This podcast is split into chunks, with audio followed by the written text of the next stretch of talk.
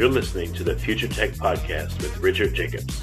Future technologies such as artificial intelligence, stem cells, 3D printing, gene editing, Bitcoin, blockchain, the microbiome, quantum computing, virtual reality, and exploring space are much closer than you might think.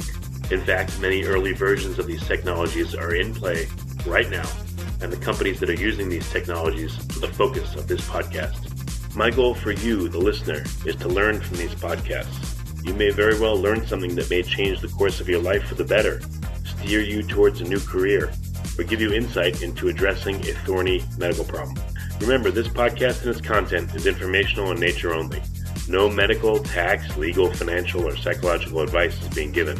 If you've enjoyed the podcast, please listen, subscribe, like, and tell your friends about it. Thank you.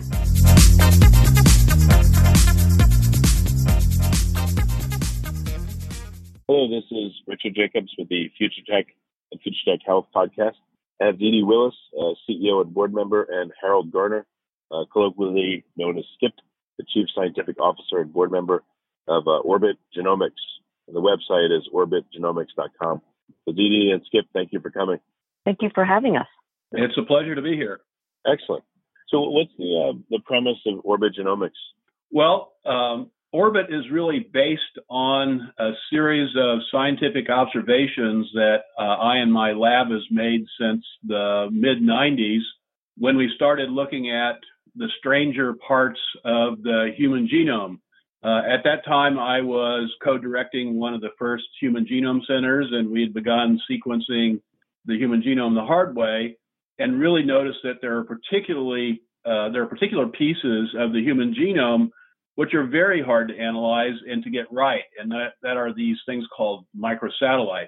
Also, uh, not only are they complex and difficult to measure, but they seem to be uh, more sensitive and fast response elements inside of your genome, uh, which, which, then makes them very interesting uh, and potentially very informative as markers for uh, disease, health, aging, things like that.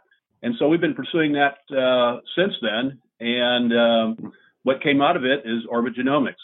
So the first premise is uh, Orbit will sequence your DNA, and its its uses are what forensics, um, identification of possible diseases that you may be uh, more susceptible to, or what's the uh, the focus of the analysis? Our yes. first, you know, our the product as Skip mentioned, the technology can be used for quite a few different things. Um, but our first our first go to market product is actually uh, an aid to diagnosis for lung cancer. And we've chosen that because one, there's a very tremendous need for the product. Currently, lung cancer is the world's deadliest cancer, and it's in part because there's no screening test for it. It's the only major cancer without a screening test. Um, and it so it's typically diagnosed very late. And diagnosis today is done using a low dose computed tomography test, a low dose CT, but they have incredibly high false positive rates. So people generally who get a positive low dose CT will need to get follow on testing that's very expensive and it's usually invasive we've demonstrated in a pilot study that we can actually determine who is at very high risk for this so that we can confirm a positive low dose CT. So that's actually our starting point. Although we intend very quickly after that to launch tests that will give people risk of multiple cancers. Skip, if you have something to add, please do. Yeah, the the important thing here is that these million or so repetitive microsatellite regions in the genome seem to be very sensitive to uh, the the kind of state of of your body, and um, the you know it's uh, environmental exposures and just uh, how general generally your uh, all of your cellular systems are working. So as a consequence, uh, it looks like they will be very informative and valuable as risk markers and as ta- drug targets and uh, and other uh, diagnostic uh, tools for virtually every complex multigenic disease. And those are diseases that include cancer, heart disease, and a variety of neurological diseases. It are, it's those diseases which uh, being very complex, don't really have good high sensitivity, high specificity, high accuracy uh, tests for them. And as a consequence, we think that exploiting microsatellites is a way to accomplish that for all of these diseases, which are uh, the primary diseases that ultimately affect and uh, and uh, and shorten the life of almost all humans. So, what do you think is the uh, reason that people have these microsatellite regions of their DNA? And if someone's predisposed to a condition, what does their microsatellite region look like as opposed to someone that's not? Well, first, let me just define what a microsatellite looks like uh, in the genome. So you know that there's four letters, C, G's, A's, and T's in the genome, and there's three billion of them. Well, occasionally in your genome, there are repetitive uh, sequences like CAG, CAG, CAG, CAG, and uh, there are about a million of these spread throughout the genome. And these regions uh, are under a fundamentally different biological process for for maintaining them. So they can grow from five copies of CAG to six, seven, 10, 20, or less.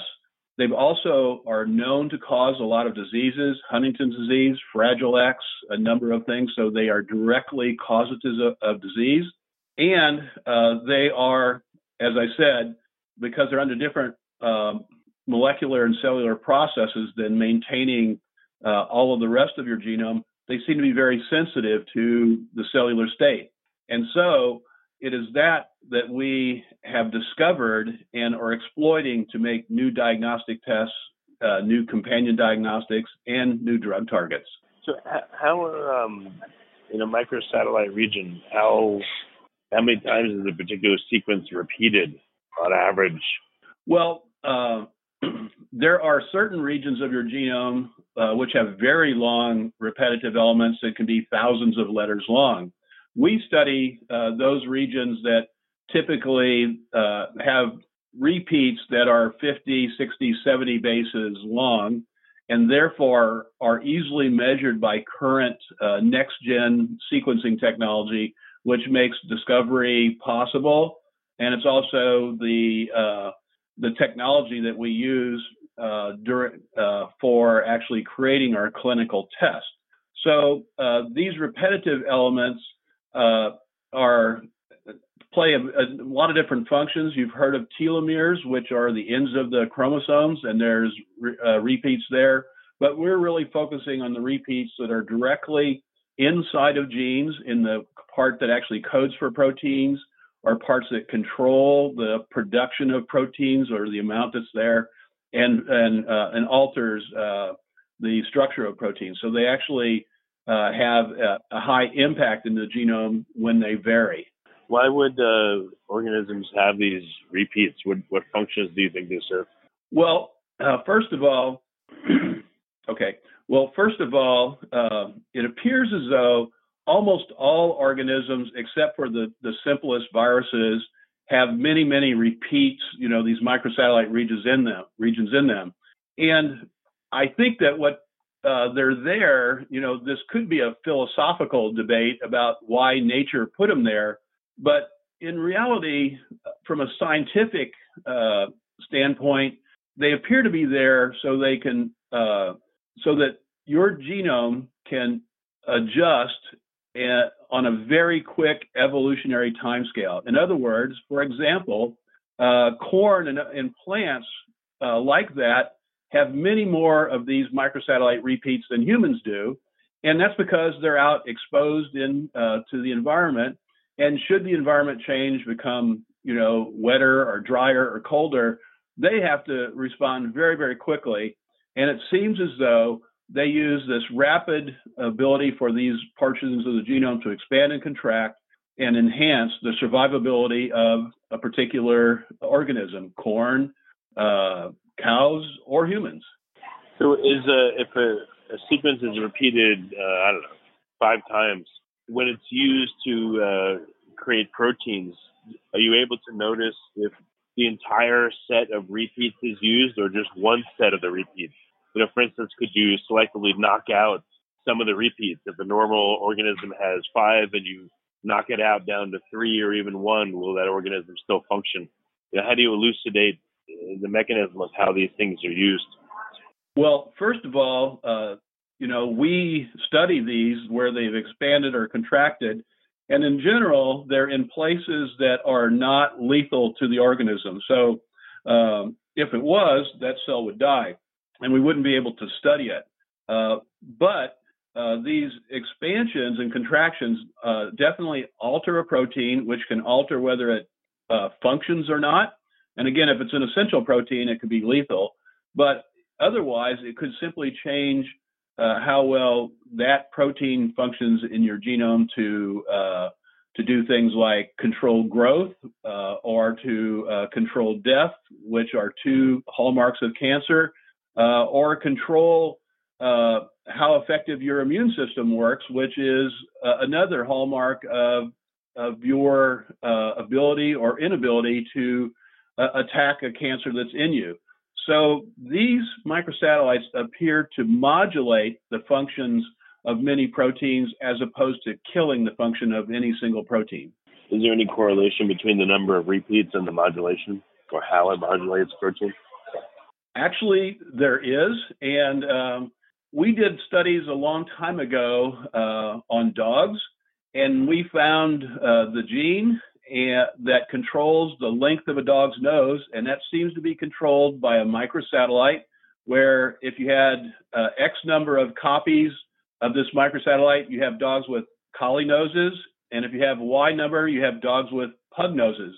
So, in addition to controlling things like life or death of cells, they seem to play an essential role in many traits that uh, that uh, govern us as humans. They could change things like uh, uh, the morphology, like in dogs that I mentioned, uh, our ability to fight off disease, uh, preferences, how well we smell, all kinds of things like that, you know. Uh, so they seem to be a tuning knob uh, that nature's put in there where we can control a lot of different functions and a lot of different traits and a lot of different diseases that play a role in humans and indeed all animals, uh, virtually all life on the planet. Have uh, people tried to add additional repeats, you know, to make like a Pinocchio dog, for instance? Yeah, actually, we tried that. We wanted to make uh, collie mice and pug nose mice, and it turns out microsatellites are, you know, as I said, they're very difficult to analyze, and indeed, Orbit Genomics uh, has, you know, we spent decades uh, uh, developing algorithms so we can understand their uh, function and measure them in, in the genome, but also doing things like using uh, knock-ins, knockouts, or the new CRISPR technology. Uh, microsatellites uh, can be altered that way. We've been doing it in the lab and observing things like important disease or important genes that play a role in Cancer X uh, that uh, seem to be control, have a microsatellite in them that uh, that we find is uh, is important for that cancer uh, aggressiveness or growth rate or something like that. As we go in with CRISPR and we change it from being an abnormal number of repetitive elements to a more conventional number, then the growth rate of those cells slow down. And if we alter it, the growth rate of the cells uh, speed up. Again, a, a very much a hallmark and an indication of cancer. Have you seen that, um, for instance, a non-cancerous cell may not have a microsatellite, but a cancerous cell will have a microsatellite, or is, just, is it just the number of repeats, the size of a microsatellite that modulates the um, the aggressiveness of cancer, for instance? It's the latter. It's uh, not that a microsatellite uh, tends to disappear uh, or not exist. It's that uh, it expands or contracts and then alters some uh, protein or some regulatory element sufficient to push a cell from being normal into a cancer state. What about the um, transcription of a given microsatellite? Let's say there's know, five repeats. Will the transcription always be all five repeats? Um, will the transcription sometimes include part of a sequence that's not part of the microsatellite? You know, the the microsatellite plus you know an extra sequence on one side of it or another? Have you seen if it's very modular how they're used? Yeah. So first of all, there are microsatellites that are in the coding regions of, of you know genes of, pro, of proteins, and then there are ones that are in the intergenic regions uh, or intronic regions that are kind of outside of the sequences that are transcribed. But they're again, there are thousands of microsatellite or repetitive elements that are in the transcribed regions of, of genes, and uh, and indeed they're flanked on either side by non-repetitive sequence. And when that particular sequence is being transcribed, it just goes into a, uh, a repetitive element, and then the um, uh, the amino acid tends to be repeated. So because most re- repeat elements that are within the the coding parts or the transcribed parts of genes have uh, the repeat element is either three or six or nine, and so thus the uh, the amino acid sequence uh, can be repeated many many times. Now, in particular, we've made certain discoveries where the microsatellite in a coding region will expand not by three bases or six bases, and therefore uh, keep reliably making all the amino acids afterwards, but it's something called a frame shifter, where if you just it adds or deletes only one base out of its uh, uh, entire repeat, it will cause you to shift into a frame, and then after that, all the amino acids are really nonsensical, and so it really disrupts the function of that protein. And so those are the ones that are the most impactful, and in particular, those are the ones that we study for things like uh, drug targets. But many of the other ones that don't uh, shift frames or um, are in regions outside of that that's transcribed are nonetheless very informative and, and uh, play an important control uh, function in your genome. Have you seen microsatellites that um, repeat in another region, a separate, disparate region? We've got five repeats here, and then you know, a thousand base pairs away, we've got another microsatellite that's exactly the same sequence.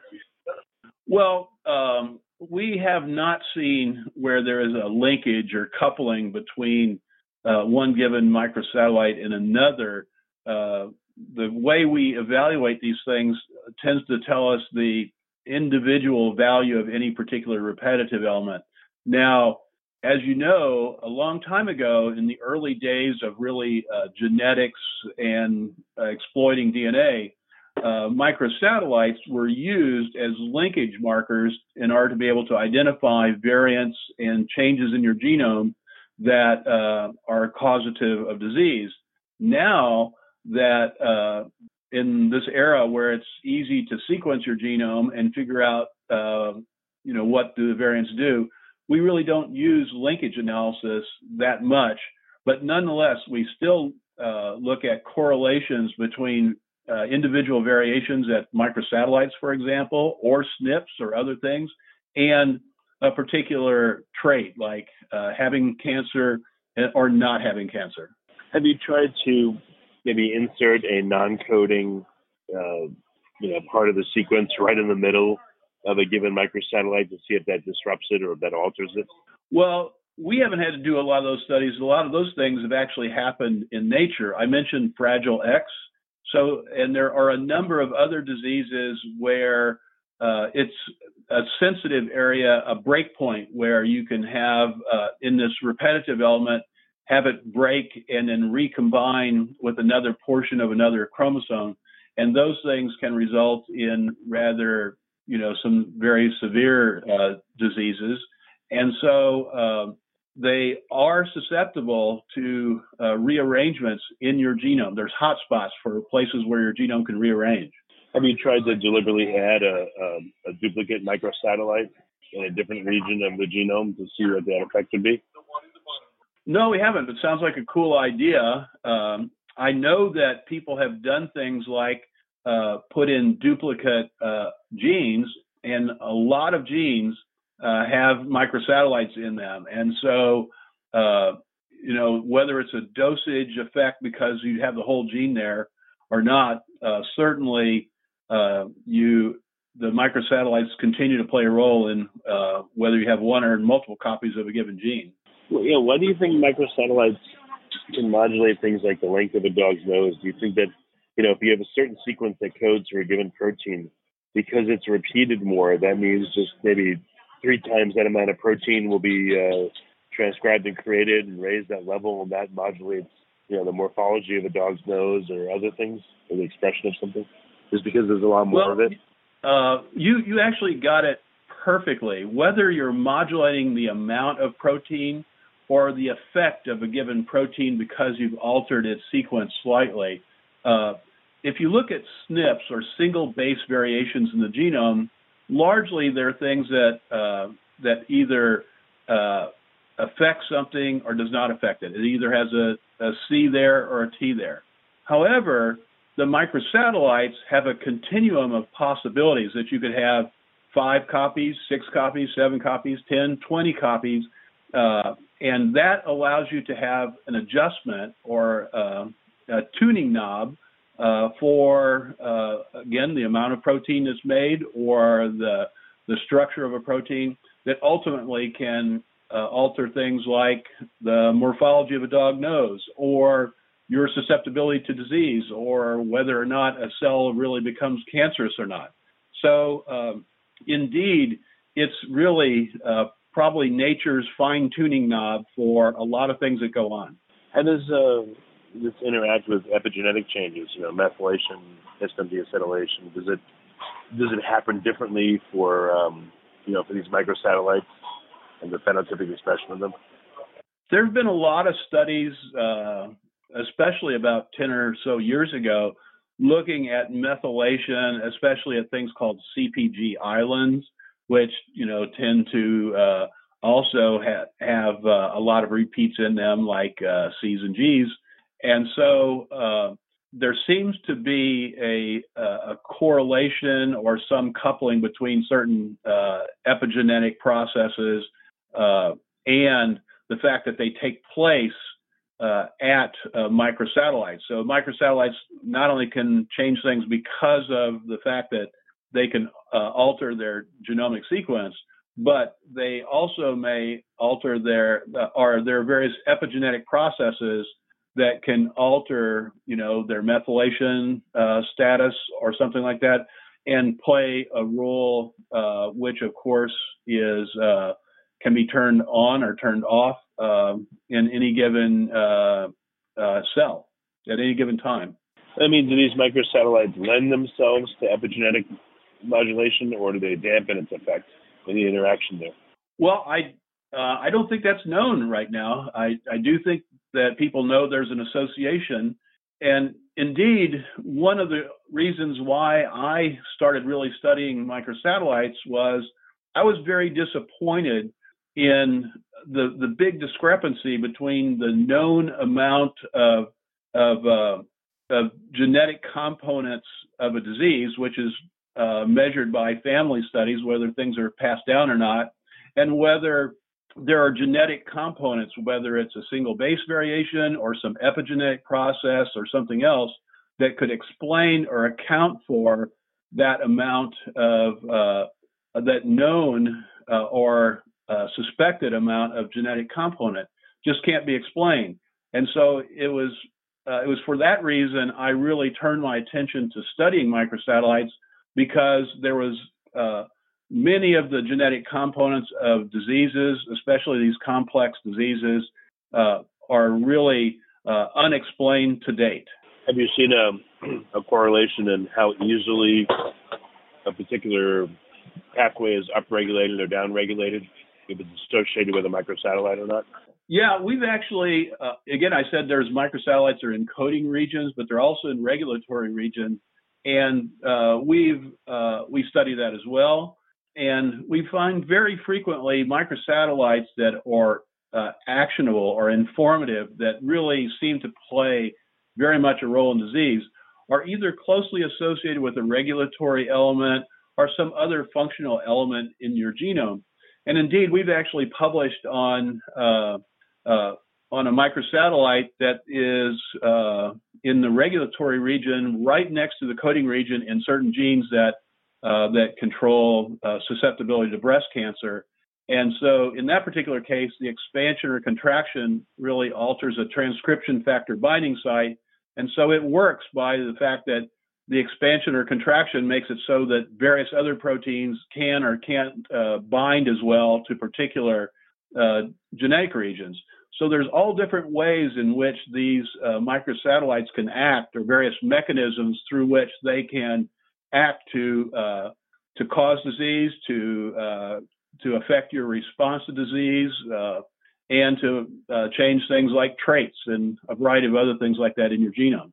As um, in, if you look at a family, do you see changes in the microsatellite length, you know, throughout various generations? Have there been any studies done that have looked at that? Yeah. So actually, uh, it was a an experiment I did a number of years ago, right after the introduction of next gen sequencing, that uh, where I made a critical discovery that is really the basis for orbit genomics. And that is, uh, we were studying uh, mother, father, daughter, you know, families like that that had been sequenced. And, uh, and of course, we know that Mendelian uh, inheritance means that you get one copy of your genome from your mother, one from your father. So therefore, a daughter uh, should have should have that at every place in the genome. But what we discovered was that um, using the latest next gen sequence data, that uh, indeed the uh, the the sequence that was that was received by the daughter appeared to not agree with the parent's sequence 80% of the time. In other words, it was correct. In other words, Mendelian inheritance only worked 20% of the time for microsatellites. Well, it turns out that's not a, a function of nature, that's a technological flaw that we discovered and then discovered a workaround. In other words, the algorithms that are used to analyze and assemble the raw DNA sequence from NextGen gets it right only about 20% of the time. Uh, what we did was completely change the way in which we uh, assemble uh, these uh, genomic reads from NextGen sequence at microsatellites, which drove our accuracy from 20% to 95% plus. What that means is that uh, for the first time, using next gen sequence, we could actually make discoveries. Because if you have 80% noise, you are not likely to see any uh, correlation or understand causation or anything else. So once we uh, established these new algorithms to correct the human genome sequence, that opened the floodgates for many, many discoveries that are the basis of the the new diagnostic tests uh, for lung cancer, for other cancers that are part of Orbit Genomics today, that are part of a pan cancer for all cancer uh, risk diagnostic for Orbit Genomics, which is tomorrow, and also the basis of new drug targets and uh, companion diagnostics for various uh, drugs and their effectiveness, uh, which is the day after tomorrow for Orbit Genomics. Yeah, that's amazing. That's a huge step forward. what um, I don't know if it's worth chasing the last five percent, but where do you think that um, that error comes from? Well, uh, the question is whether it's an error at all.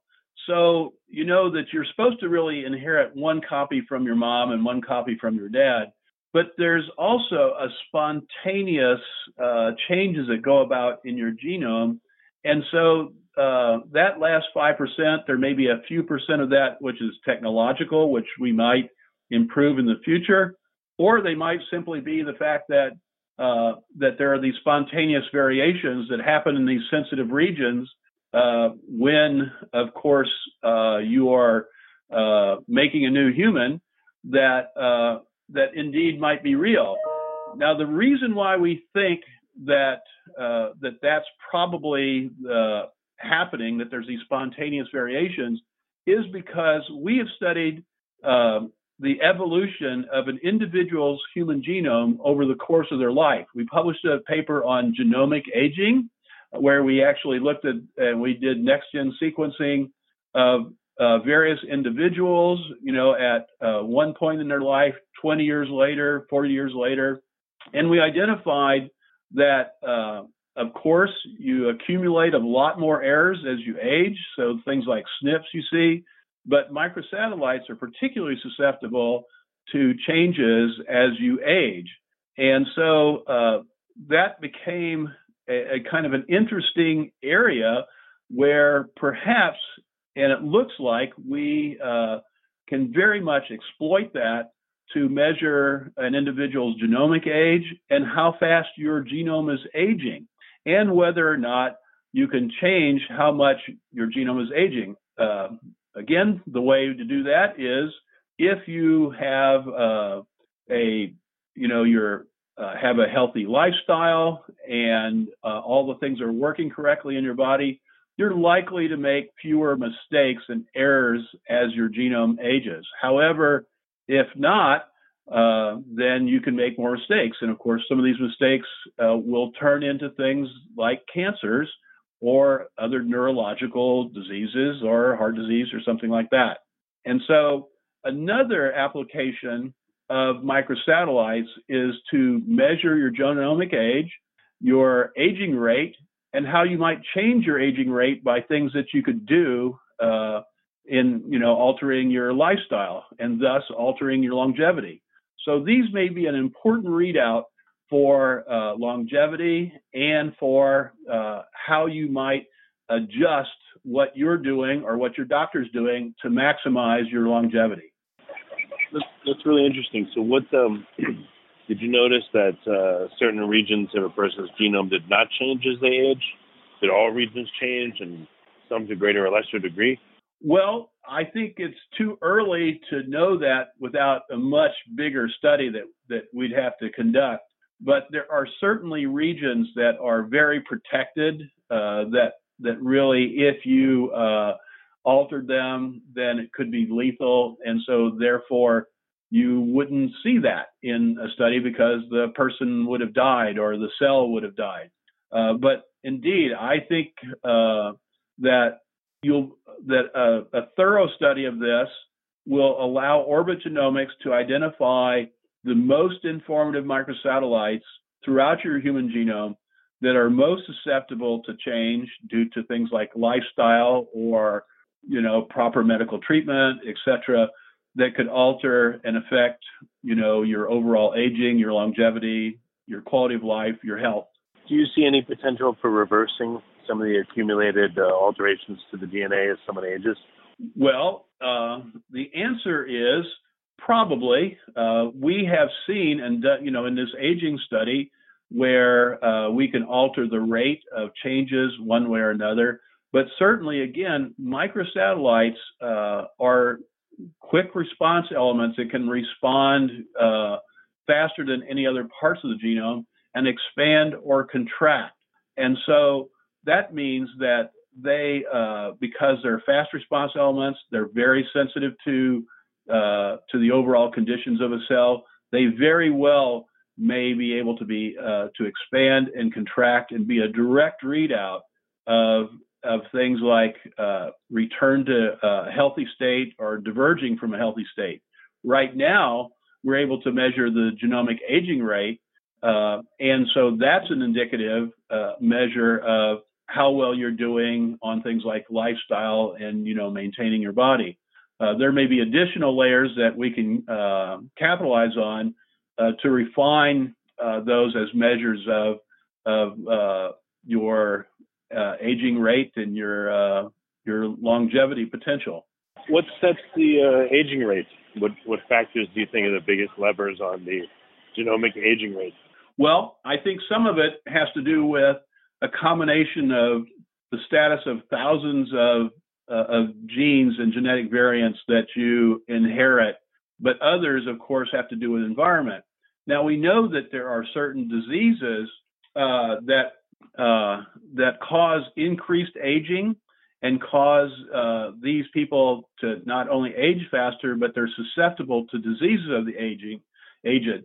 And one of those is something called Fanconi anemia, which we published a paper on a few years ago, where Fanconi anemia in particular is a defect in some genes that control how you repair uh, changes in your genome, especially uh, repair uh, uncontrolled expansions or contractions at uh, at microsatellites.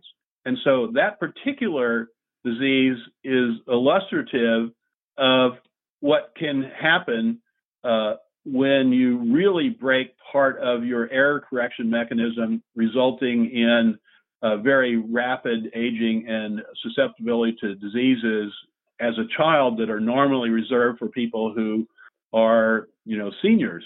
And so that is an extreme example, but for the rest of us, uh, there again there are thousands of of things in your genome that work together uh, to control uh, how many errors are made and how well they're corrected when cells are replicated. And of course, uh, that's not only the genetic component in there, but there's also this environmental component that if you're stressing cells when they're replicating, then they tend to not replicate perfectly or they tend to not correct uh, changes that are made perfectly. And so things like cellular stresses and cellular stresses are environmental. Everything from you know what we eat to uh, every what we're exposed to, uh, carcinogens, mutagens, um, uh, good wine or bad wine.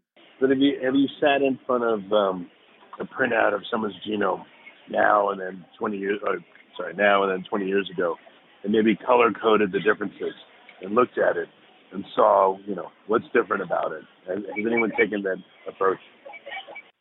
Well, that's exactly what we did when we did our aging study and published a paper on that.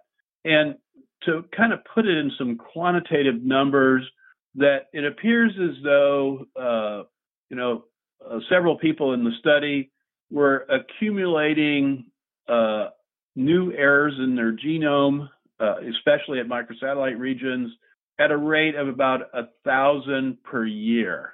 Okay, now you might think that's a lot, but that's a thousand changes out of three billion letters, and so only a small fraction of that thousand, you know, may end up in very important areas. But nonetheless, it only takes a few to really alter your life. Now, uh, we did find one individual who was genomically aging at 10 times that rate. So there was either something that uh, that this person was being exposed to, or the fact that his germline genome, the genome he was born with, uh, just didn't perform as well uh, in uh, in making certain that uh, cells replicate their DNA or repair their DNA perfectly. Has there been any call to sequence someone every year you know, starting at right when they're born. That would be fascinating to see uh, maybe a rise and fall of errors, or just a slowly, slow, continual accumulation, or you know, a punctuated, slow, fast accumulation of errors. Well, that's exactly uh, what uh, the future of orbit genomics wants to do for everybody. We know that uh, you get a lot of the story about uh, your susceptibility to, z- to disease and your response to uh, to drugs and other things uh, through the germline that you're born with. However, because you're uh, aging continuously, then it means that you really ha- should be making that measurement occasionally. And I agree with you. I think that uh, in the future, all of us will not only have our genome done, but we'll have it done every year so that we can not only measure our, uh, you know, our genomic aging rate uh, to identify perhaps things that we can do to uh, to make us age genomically slower and therefore have less errors that could lead to future disease, uh, but uh, we could identify, uh, you know, certain variations that would suddenly trigger a a very high susceptibility uh, to a particular disease or cause a disease. Uh, you know, for example, you know the uh, creation of a new cancer cell because we, your genome has now uh, taken on some new variations that um, that are variants that really uh, make you more make a cell more cancer-like, whether it uh, changes growth rate to be higher or lower or evade your immune system. But indeed, I think the future of precision medicine is to measure your uh, genome uh, very frequently, a year or so, and in particular, focus on accurately measuring in your genome those regions that are most likely to be susceptible to changes and most likely to be very, uh, very uh, actionable, very uh, that can alter your uh, susceptibility to disease, and those are likely to be microsatellites. So I think the future is sequence your genome many times, but also focusing on getting the microsatellites very accurately when you do that. Yeah. Are you doing that? I, just... I mean, you have the you have the ability to do that like all the time. I would think that you guys, you know, maybe even you know secretly, but you'd be doing it all the time in yourself just to see what's changing.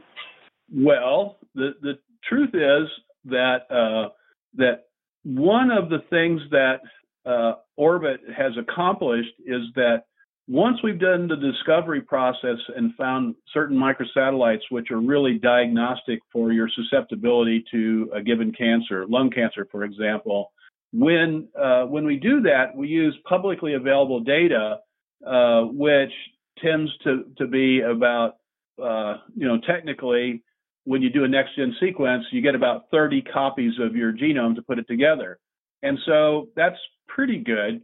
But when Orbit Genomics takes those things that we've discovered from uh, the publicly available data and uh, and use those, put those into our assay, when we next gen sequence those uh, particular microsatellites uh, for uh, for our patients, we sequence those at over 500x depth. So there's unprecedented accuracy uh, in our particular test, which then gives us very, very high, you know, accuracy, uh, sensitivity, specificity, and uh, ability to really inform uh, clinical decisions and personal decisions.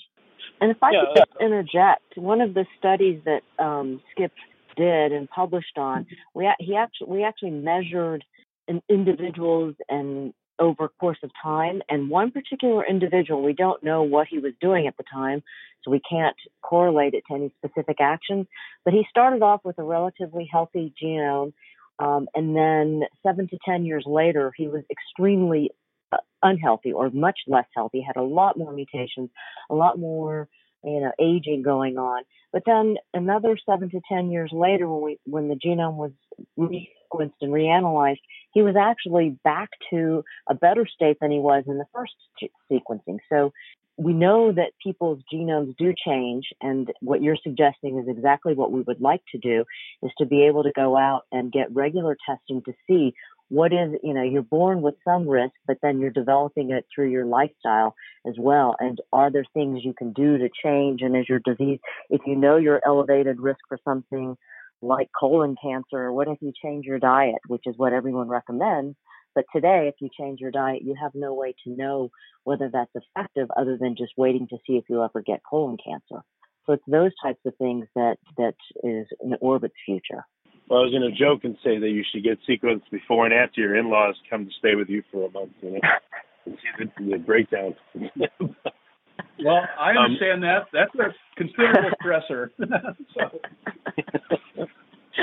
well, you did bring up something really important, though. So you're saying you do have at least one person where they were their state regressed or improved, because that's really interesting. I would think that only we would only experience either epigenetic changes that don't affect the underlying DNA or negative changes, you know, like a degradation, like you said. But are you saying you actually saw an improvement in someone's underlying DNA, and it must have been likely because of you know whatever their environment? Is that what you're saying? You've seen actually an improvement, a reversal of damage? Well, yeah. The answer is yes. And again, the reason why is that uh, changes in your genome can come about because when it's replicated, it's not replicated correctly. But also, there's lots and lots of genes and processes that uh, that continuously monitor the state of your genome and go in and correct uh, certain changes. And sometimes they correct them very well, sometimes not. And so, it's entirely possible that changes can be uh, reversible because of things like error correction processes manage to work better and uh, return them to a more normal state. That makes sense. And then, sorry to hit you with 80 million questions. It's just so interesting to me. Um, when you uh, sample someone to, you know, look at their DNA, are you looking at their blood? And have people try looking at blood and skin and maybe, you know, cheek swab and comparing them, you know, each time someone's sampled? Because, you know, the, your blood cells, for instance, if you're sequencing them, they may be changing in a totally different way from your cheek cells or your pancreas cells or your eye cells. You're uh, you're absolutely right. So for Orbit Genomics, uh, the best and easiest and uh, quickest, most informative test is to look at your blood because you know your blood really samples a lot of your body as well, uh, and it's also fairly non-invasive. And of course, you can get your genome out of a cheek swab too.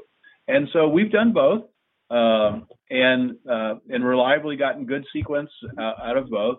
But also, uh, we have studied, indeed, the aging study that we uh, that I mentioned. A lot of those samples came from uh, layers, uh, you know, some tissue uh, below the skin. So therefore, you know, part of the things that may be going on there is environmental exposure.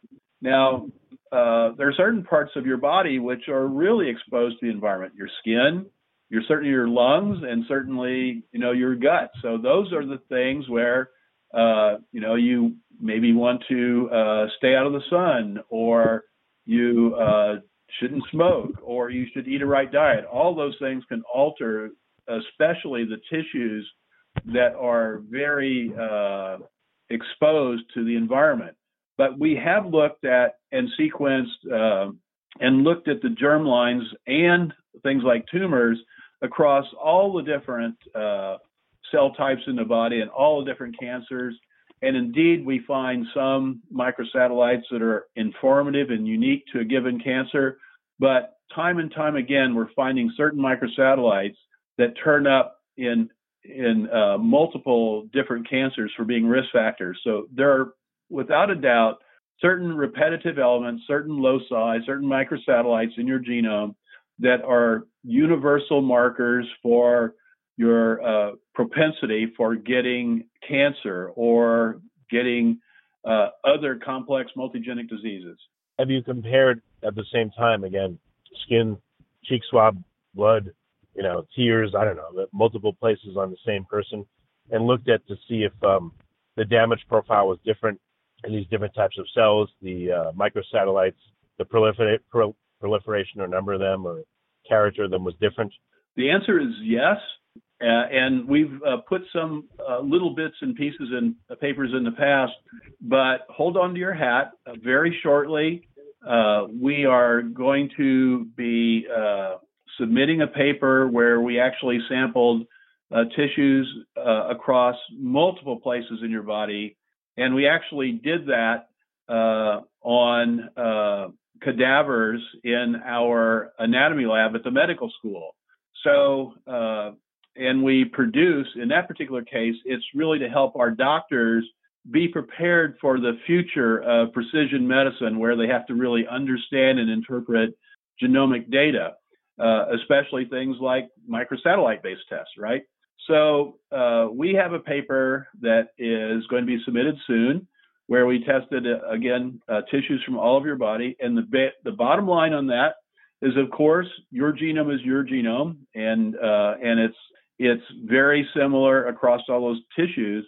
But also from one tissue to another, uh, there could be uh, thousands of differences uh, in your genome between one another. Again, because they're all under different environmental conditions. they they expand out of different um, uh, earlier populations of cells and things like that. So, in general, all the cells that you have are more or less genetically the same, but there are a, a lot, hundreds, thousands of differences, and uh, and those can account for uh, perhaps your susceptibility to why certain tissues are more uh, likely to get cancers than others. Well, very good. this has been a great call. You know, I didn't hear from you guys once. Oh, that's proprietary. We can't tell you. And you guys said yes to everything. It sounds like you're experimenting and trying a lot of different things. And uh, I mean, the work that you're doing to help people with uh, their cancer is also honorable. So I appreciate you guys coming. What's the best way for people to find out more and get in contact? Through our website, um, which is uh, www.orbitgenomics with an S dot com, or our email is info at orbitgenomics.com. Okay. Well, Dede and Skip, thank you so much for coming. It's been a great call. I appreciate it. Thank you. It's been a pleasure telling you our story, and I love to talk mm. about science. I, I noticed. Me too.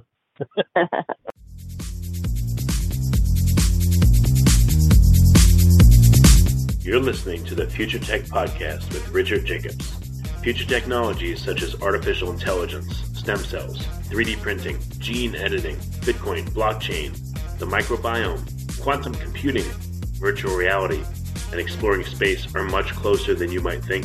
In fact, many early versions of these technologies are in play right now, and the companies that are using these technologies are the focus of this podcast. My goal for you, the listener, is to learn from these podcasts. You may very well learn something that may change the course of your life for the better, steer you towards a new career, or give you insight into addressing a thorny medical problem.